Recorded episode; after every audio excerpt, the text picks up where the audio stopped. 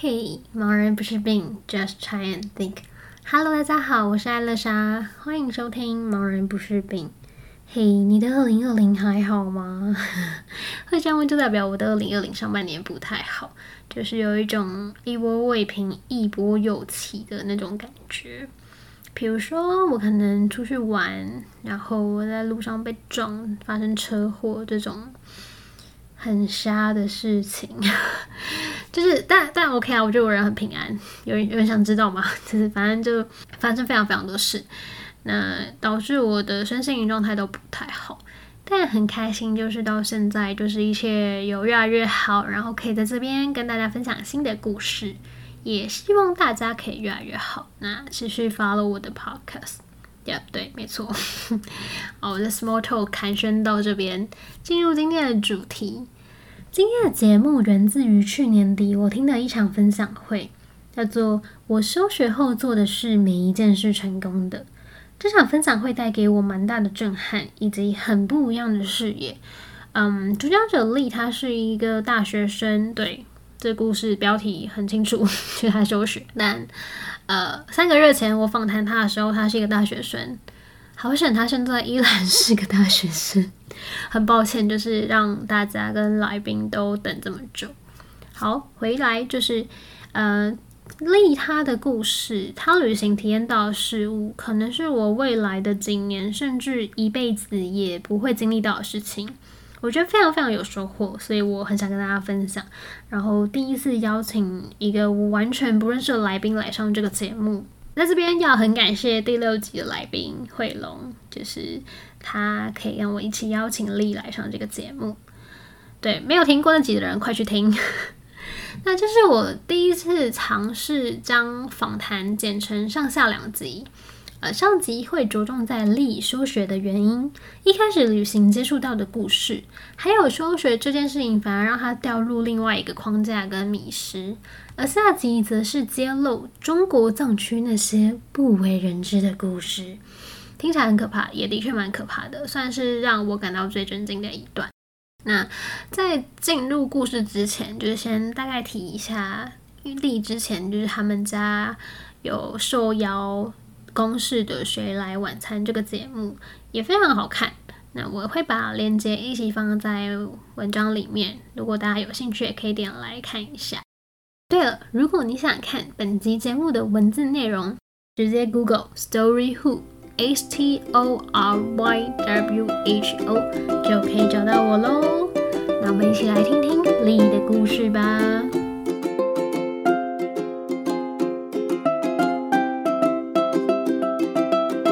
一开始还是要按照惯例，请你先介绍一下你的背景。嗨，大家好，我是Lee，我现在是台北大学法律系3年级的学生，然后同时有双主修社会系。然后我在我大2念完的时候，就是休学1年。休学过程中，我有去地方组织工作，然后也有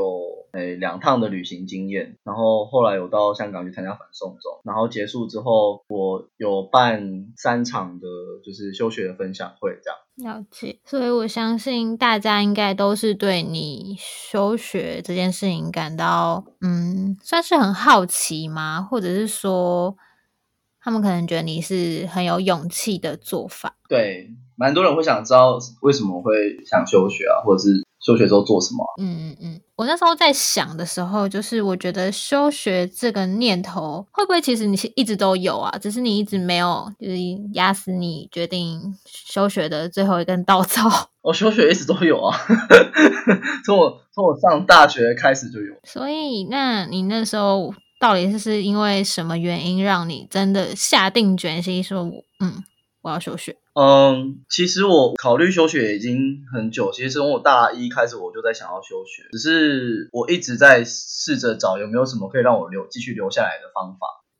一直到大概是五月的时候，我去听了焦安溥的演唱会，就是以前的张悬的恋云演唱会。那场演唱会我觉得它影响我蛮多的，因为我那时候其实在心里面一直觉得休学这件事情是不对的，就是大学里面明明有很多其他学习的机会，嗯，有很多其他学习的方式，我那时候会觉得是我自己没有去找，是我自己还没有遇到我喜欢的东西，那我不应该这样轻言的就说休学。只是听那场演唱会他有讲一句话，他说如果这个社会是一个城市，是一个 program 的话，那如果你可以当其中的一个小小的 bug， 那也是一件很幸福的事情。嗯，我那时候几乎是抓着这句话，然后另外一方面是因为其实在学期末的时候，大概五月的时候要选课了嘛，然后我打开我们学校的那个选课系统啊，我真的是完全没有想修的课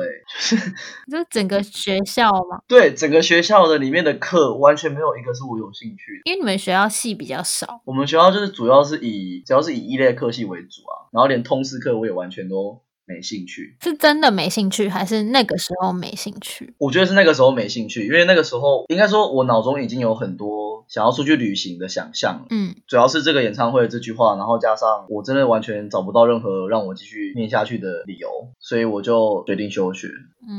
因为我想到你之前是不是有说过，你觉得你进了大学跟你想象中的大学是不一样的？对啊，应该是我觉得对蛮多人来说都是这样。我们高中的时候其实对大学科系的了解真的很有限，对，我们都一直以为好像上大学了之后你的视野就可以开阔了，然后你会变得很自由，你可以学任何你想学的，可以认识各式各样的人。但是我上大学了之后发现，有可能是因为我念的科系的关系，就是法律系学生很重视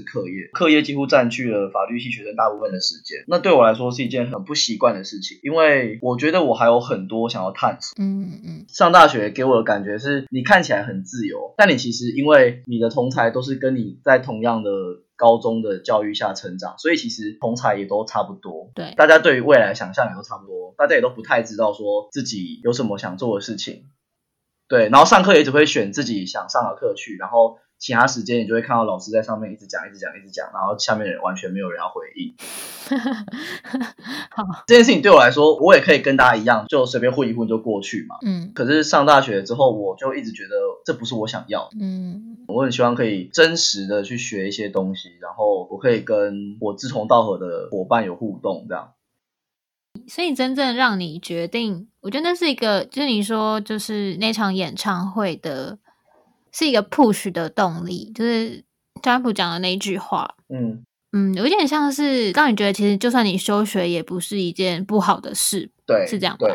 对，没错，就是你会觉得说其实你可以试试看，就是我们一直以来的生活方式都还是活在那个然后社会的框架底下，所以就会需要一些外在的助力。对。那好，那我们接下来直接来问，就是你休学之后为什么会想要去旅行？休学之后为什么会想要去旅行？因为我在我大一暑假的时候骑脚踏车环岛，那是我这辈子第一次就是这样所谓的真正意义的旅行。我那时候骑在台11线上，然后在花莲，右边是海岸山脉，左边是中央山脉，然后我就骑着我就不知不觉我就哭了，就是我有一种觉得我好开心自己可以这样出来外面旅行，我有一种我感受到了截然不同的自己的感觉。然后那一刻的我是非常非常自由的。所以等于是那一次单车环岛有点让我认识了在旅途中的自己这样。是因为旅行还是因为一个人旅行？你有想过吗？不太对，这真的不太一样。我就是因为一个人旅行，没有，因为我自己也是，就是对，就是一个人旅行之后会发现会有，就是真的蛮不一样，就真的会很多时间可以跟自己对话。对，没错。我骑脚踏车的时候，我就一直在想说，我到底他妈的为什么要出来啊？你真是找自己麻烦欸。只是那个路上真的认识了很多很好的朋友，然后甚至有些朋友我觉得他有影响到我后续的选择。OK， 所以我想分享这件事。可以啊。我那时候骑脚踏车骑到寿卡的时候，寿卡就是有骑过脚踏车环岛的人应该都知道，就是在上寿卡的最后那一段其实是整趟环岛最累的一段，然后骑到寿卡的中间我就在休息，原住民餐厅休息吧。远远就看到有一把吉他这样飘过来，就是慢慢的往我这边靠近，然后我想说是我看错吗？怎么会有人背吉他在这个地方？然后后来我仔细看才发现是有一个人他背着吉他又背着帐篷然后在骑脚踏车，这也太大了吧。然后我就觉得他是疯了吗？怎么有这种事情？我刚刚那一段我骑得快死了，我我东西这么少，我还气到快死了，就有人给我背吉他。嗯，对啊，然后后来我就去搭讪他们嘛，跟他们聊天啊。然后他们一个人，其中一个人背着吉他，背着帐篷，然后另外那个人什么都没背，他就只带了一个小包包。嗯，然后小包包里面有一只小黑狗。我就觉得怎么会有这种事情发生？我一直以为，因为像我一直以为我自己骑脚踏车环岛已经很厉害了，然后我不知道竟然有人也是可以那样子环岛。嗯，后来我就跟他们搭讪，我们就说好，那我们今天晚上就一起睡在大武。约在哪？约在大武，在台东大武，因为他们要搭帐篷这样。对 ，OK， 对啊。然后所以后来那个晚上我们就聊了很多。就是他们两个的故事啊，或者是聊一路上的旅程这样。嗯，那感觉真的蛮神奇的。嗯，所以从那一次开始，我感受到旅行的这种神奇之后，我就一直有点上瘾。嗯，对，旅行是会上瘾的。对，就是一个人的旅行会上瘾，会上瘾啊，真的会上瘾，是吧？但我想问，就是你遇到了他们，然后你觉得最神奇的地方到底是什么？最神奇的地方是其中那个就是背着一只狗。那个男生，嗯，我就问他说他是在做什么的，然后他就说，我在做什么不重要，我的思想是什么才重要。天哪，对啊，说怎么会有这种人，是在干嘛？一开始我不太习惯，因为我过去习惯都是自我介绍的时候就先说自己是比如说哪间大学的嘛，然后我是哪里人啊之类的。然后当我在问他说他在做什么的时候，他竟然说我在做什么不重要，我的思想是什么才重要这样。然后他就开始跟我讲他对于人跟自然关系的那个看法，以及他的一些生活的哲学，然后他如何在他的工作当中去实践这一套生活哲学。然后他觉得我们很习惯去问别人在做什么，或者是工作是什么，念哪里，其实因为我们很习惯要先在别人身上贴标签，这样我们才好跟人家建立关系。可是对他来说，他觉得那是阻碍人跟人之间交流的一件事情。嗯，所以那一天跟他认识，我是真的抛下我过去的所有的成见跟我的标签，然后我们真的非常非常真心的在对话。嗯，那个感觉真的蛮神奇的，有一种你们两个突然进入到一个完全异次元的空间的感觉。对，那是什么感觉？对话那个频率对上了之后，就会突然那个感觉对我来说印象很深刻。嗯，尤其是当你在旅行当中发生之后。嗯嗯，你觉得你刚他是频率相同的人是吗？嗯，应该算，我觉得应该是吧。就是天哪，终于有人懂我之类的这种感觉。对对，终于有人懂我，这种人大学里面怎么可能会有这种人？真的很难很难，大学很难。所以我还是要问，所以他是做什么的？哦，他是在做户外教育的，他是一个户外教育的老师。然后那个背吉他那个就是他的学生。嗯，他们的旅行就是实践他的户外教育。对对对对对。那回到这个问题，就是你是因为你去了单车环岛以后开始对旅行有憧憬吗？还是？对，有其他憧憬。那你后来休学之后，你是第一时间就决定要去旅行吗？应该说我休学之前就已经决定我休学之后要去中国藏区。嗯，只是我那时候还不确定是什么时候要去，然后因为我休学之后还有其他计划在忙嘛。嗯，计划忙完之后我又有找到一份工作，所以我把工作做一做，其实工作也没做完，好像有点被炒鱿鱼吧，我不知道那算不算炒鱿鱼，应该算炒鱿鱼，我就被炒了。然后炒一炒之后，炒一炒这样就我工作被炒掉之后，就刚好因为我前面做计划的关系，所以有志工组织邀请我去分享我的经验。 OK， 后来志工组织分享完经验之后，刚好那个志工组织的老师他蛮欣赏我的，然后他也找我休学，他就问我说，诶，你对泰缅边境有没有兴趣？嗯，然后我就说泰缅边境有兴趣是有兴趣啊，然后我就在心想，可是我原本是想要去中国藏区。嗯，但我当然表面上还是跟他说有兴趣，因为我觉得很难得会有人问你有没有兴趣，我就说有兴趣，然后他就说，那你想不想要代替我们组织去到那个泰缅边境的学校去类似蹲点或考察这样。蹲点或考察？对，那是一个志工组织。嗯，他们每个暑假都会定期的就是会有一个志工团去那间学校里面服务。嗯嗯，对，然后他们已经这样来往关系已经大概有20年了。嗯，那为什么你还需要你去蹲点？应该说他们有想要在那边做新的计划，然后可是他们最近人力就是很忙，所以没有人可以过去，然后刚好有遇到我这个人，他们就觉得就问我有没有兴趣过去这样。嗯嗯，那个当下我蛮开心，就觉得哦，怎么会有这种机会，太难得了吧。嗯，那时候其实还没有想要这么快去旅行。为什么？你要存钱。对，我那时候觉得旅费还没有存到，然后加上10月11月藏区那边已经开始下雪。嗯，然后我就觉得这时候去藏区也不太方便，然后就刚好他们问我要不要去泰缅边境，嗯，考虑一下，我就隔天就说好，那我要去。那好，那我想问说，你为什么一直想要去藏区？哦，我其实从我上大学开始，我就很常在看一些跟西藏有关的文章或者是书，像我很喜欢谢望林的《转山》，嗯嗯，我觉得应该蛮多人有看过的，那是一个台湾人他骑脚踏车从成都骑到拉萨去，嗯，然后那篇里面的文章就在写他这一段旅程发生的事情以及他的心得，对，看完之后我就深深的感动，只是那个感动还没有说啊我一定要去。没有那种感觉，是我大二寒假的时候在台东都兰的青旅打工换宿，然后我到了第一个晚上，有一个男生他长得就拽拽，就长得真的拽拽，然后我完全不想跟他聊天，只是因为他后来就跑来问我，然后很神奇，就是这也是会让我很着迷于旅行的原因，就是我很喜欢看三部电影，比如说《阿拉斯加之死》啊。嗯，年少时代啊，嗯，等等，我跟那个男生喜欢看的电影都一模一样哦，嗯，我对旅行的很多憧憬也跟他一样，所以那个对话的过程中，其实我们不知不觉聊了好久好久好久，就是他跟我分享他前一年去藏区的照片，还有他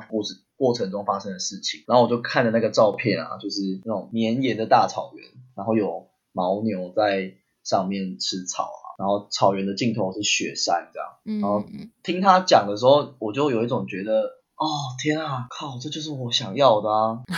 我一定要去。然后还有看到那个藏民，就是老的藏民在佛寺里面转经啊，或者是在朝拜啊，在朝圣啊。然后我看到这个画面我就很感动，我就觉得我一定要去，嗯，然后后来跟他的这一场对话，还有那一片绵延的大草原跟草原上的牦牛雪山，都成为我后来晚上睡觉睡不着的时候我就会去想这些东西。可是那绵延的大草原然后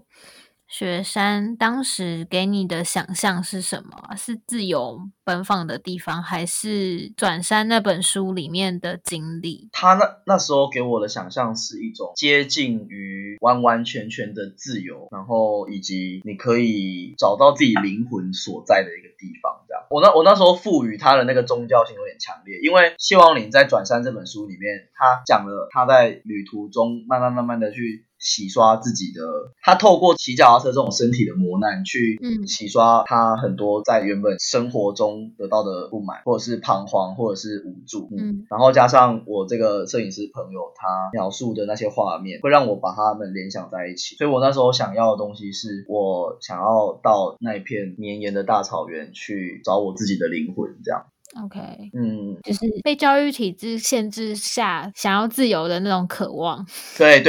我把这个东西投射在那边。OK， 那你觉得最开始对于旅行的认知跟现在你觉得有差很多吗？差蛮多的，因为我一开始对旅行就是充满各式各样的幻想，嗯，就觉得我一定要，应该说我之前还没有太多旅行经验的时候，我对旅行这件事情就想得非常非常的神圣。然后我虽然表面上说我其实是想要去，比如说我想要去旅行，然后我想要去认识新朋友，我想要去体验新文化，或者是我要去触及自己心灵更深处的一块，虽然我表面上都这么说，可是其实在我踏上第一趟在我第一次出国就是去泰缅边境的那时候，我发现我好像也同时很在意这趟旅行它有没有意义，嗯，我在脑中会有各式各样的想象，就例如说，因为我这个泰缅边境是临时成型的嘛，就是它是突然有人告诉我有这个东西，然后我突然决定要去，所以我其实也没有太多时间准备，只是那时候的我因为对旅行实在是太憧憬然后太向往了，我在脑中想了好多各式各样的方法，就是说我就想说好，那我既然要去泰国，那我就直接来个东南亚3个月、嗯，然后我要骑机车环越南啊，然后我要再比如说在柬埔寨怎么样陆路过越南之类的。然后因为我之前在青旅打工换宿，嗯，所以我认识了很多外国的女人，我就会跟他们聊我的东南亚的计划，然后他们提供我很多经验，所以聊一聊之后我就觉得，哦，对，我的旅程就是一定要像他们这样那么精彩，嗯嗯嗯，因为其实我休学完之后有蛮多人都蛮关心我休学之后在干嘛，嗯，那一个时间点刚好是我上一份工作结束，然后一段不知道自己该怎么办，可是你同时又知道说有这么多人在等着你休学的故事，嗯，所以我很希望自己的旅行可以带给自己更多的故事，然后可以让大家，我那时候就好像有一点是想要让大家觉得我很厉害吧，我在猜啊，嗯，所以那时候一开始的那个动机就已经错了，对，对，就我并不是因为真的想要去这些地方而去，而是我想要让别人知道我可以去而去。嗯嗯，对啊，所以那时候，对啊，所以可是那一趟经验真的蛮惨的。那想起来，就想起来去泰缅吗？对，去泰缅那一趟真的蛮惨，现在想起来超惨。我后来也只有去泰国而已，我也没有去其他地方。是因为牙齿痛吗？对，因为我牙齿痛，哦，好丢脸哦。对啊，因为然后你就决定要回来是？当然不是一牙痛就立刻决定要回来，就是后来还有到那个泰缅边境的学校去待一阵子。嗯嗯，我一开始以为我去，我只是去观察，就是说陪人家上课之类的。嗯嗯，结果一去，校长就立刻跟我说：“哎，那个阿力老师，你明天就直接上课喽。”这叫做天底下没有白吃的午餐。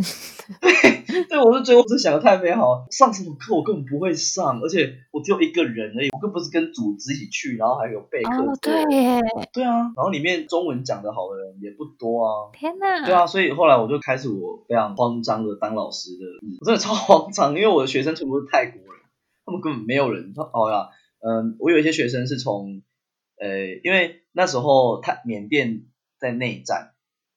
算是有零星的动乱，嗯，然后所以有很多的缅甸华人会逃难到泰国这边来，可是因为他们过来都是偷渡，所以他们其实过来泰国之后，他们也没办法拿到身份证，所以他们就只能在山里面生活这样。所以我们班上就有一些缅甸华人，嗯，但是大家就是中文就讲得不太好，华语应该说华语讲得，而且我又是一个不会上课，我根本没有当过老师啊，所以我真是用尽我全力耶！我第一堂上课的时候，我就不知道要上什么，就是我开始教他们写十二生肖，然后因为我还怕他们不知道猪是什么、马是什么，我还在那边演说猪就是，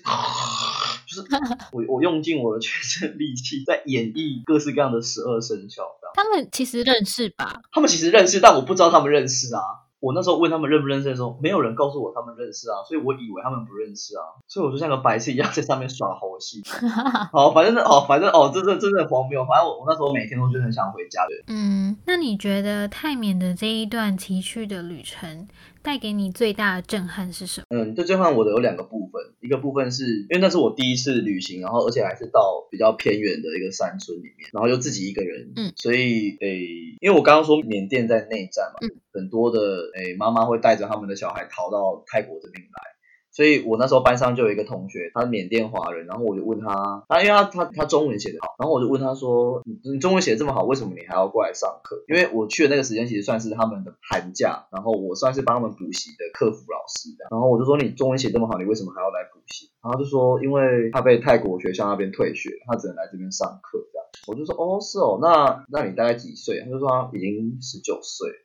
我说19岁，可是我才20岁，你19岁、哦。可是因为我那班是国一生，就是初中，然后我就想说他怎么会这样？因为他后来他就跟我讲，他说他是从缅甸过来，他已经过来10几年，因为家太远，所以就回不去。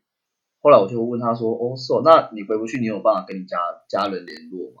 他就说，他说我爸妈过世了，我其实不知道该怎么聊，所以我后来就问他说，那你爸妈是什么时候过世？好失礼的问题。对，因为我就不知道该怎么聊啊，我就想说，看会不会对我先下心房，然后他就说，哦，我爸妈在我19岁的时候过世。我就心里想说，19岁，你现在不就19岁吗？对。我就说，所以是不久之前的事情。他就说，对，可是我家太远了，所以我回不去这样。其实那个当下我不知道该说什么，那个当下其实蛮冲击的，因为我很清楚的知道我自己是一个台湾来的就是年轻人。其实我在这边待没多久，我就要离开了。只是当他把他这段故事说给我听的时候，他其实语气是非常非常冷静的。这件事情好像就跟他昨天去吃什么晚餐一样，那种无所谓这样。然后我听了很冲击，然后一方面是我不知道我该怎么回应他，然后另外一方面是我也不知道该怎么去看待别人的苦难这样。所以其实虽然我说我在泰缅没有待很久，可是我在那边遇到的很多的人都带给我很多的冲击，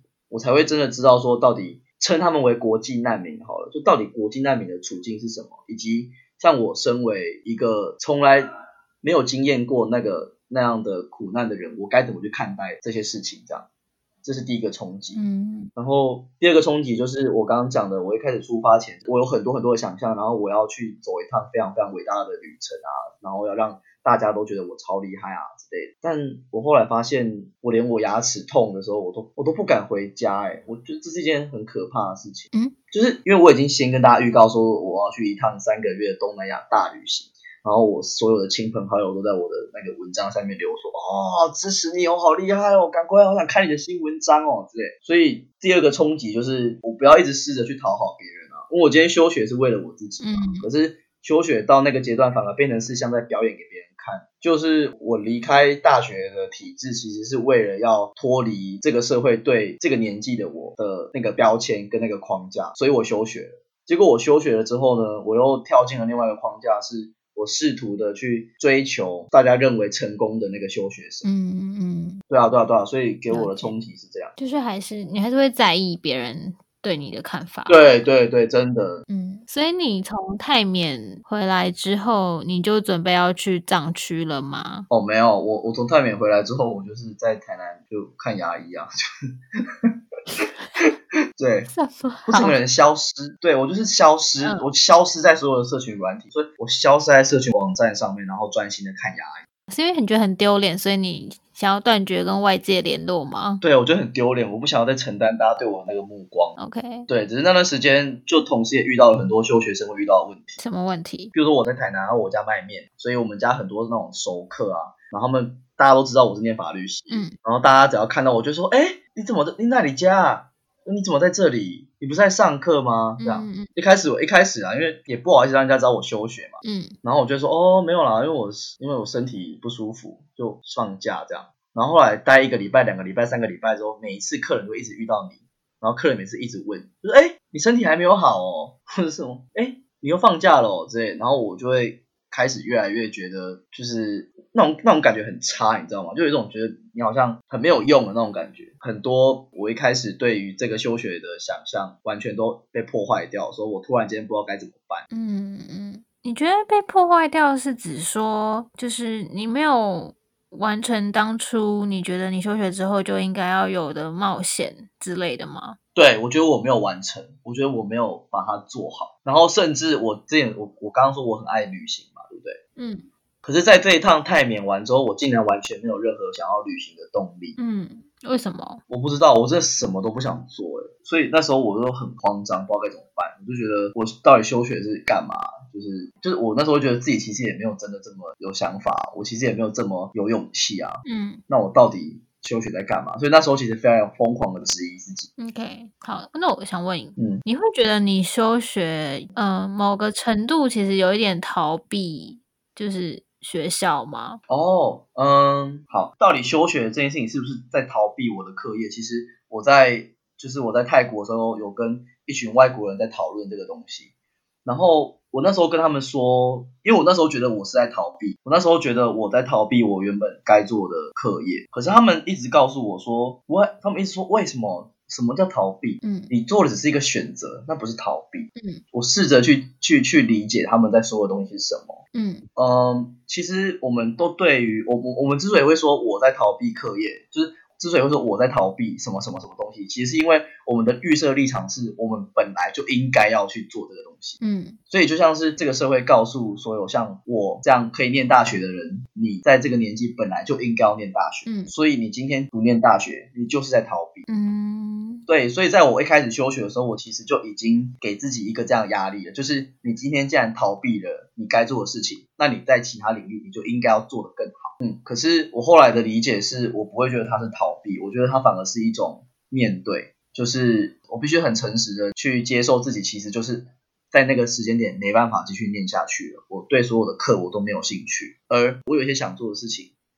那我在那当下的选择就是透过休学这个行为来面对我的这一份憧憬也好，想象也好。对，所以其实你回应该是说，因为你在泰国有了这个逃避的理解，就是其实是一个选择这件事情。当你回到台南的时候，就是因为你在台南不是因为你什么事都不想做嘛，就是你刚回来的时候。对，所以你有去厘清你到底想要做什么吗？一开始当然是会有情绪嘛，就觉得自己怎么那么废啊，然后你休学完之后你没有一件事情是做好的。嗯，可是同时我也开始发现，就是自己应该说我一直以来都有在看书，只是回台南之后我开始不知道为什么开始看社会学跟人类学相关的书，因为旅程它带给我的是这些对自己的自我质疑嘛，但它同时也让我发现了其实我很好奇说为什么我会想知道为什么泰缅边境会发生这些事情，然后我那个华人19岁的那个学生他在这样的处境之下为什么他会对他的这些创伤这么无感，我会对这个世界的那个好奇心更强烈，我会更想知道这些人为什么会这样，或者是我跟他们的差别在哪里。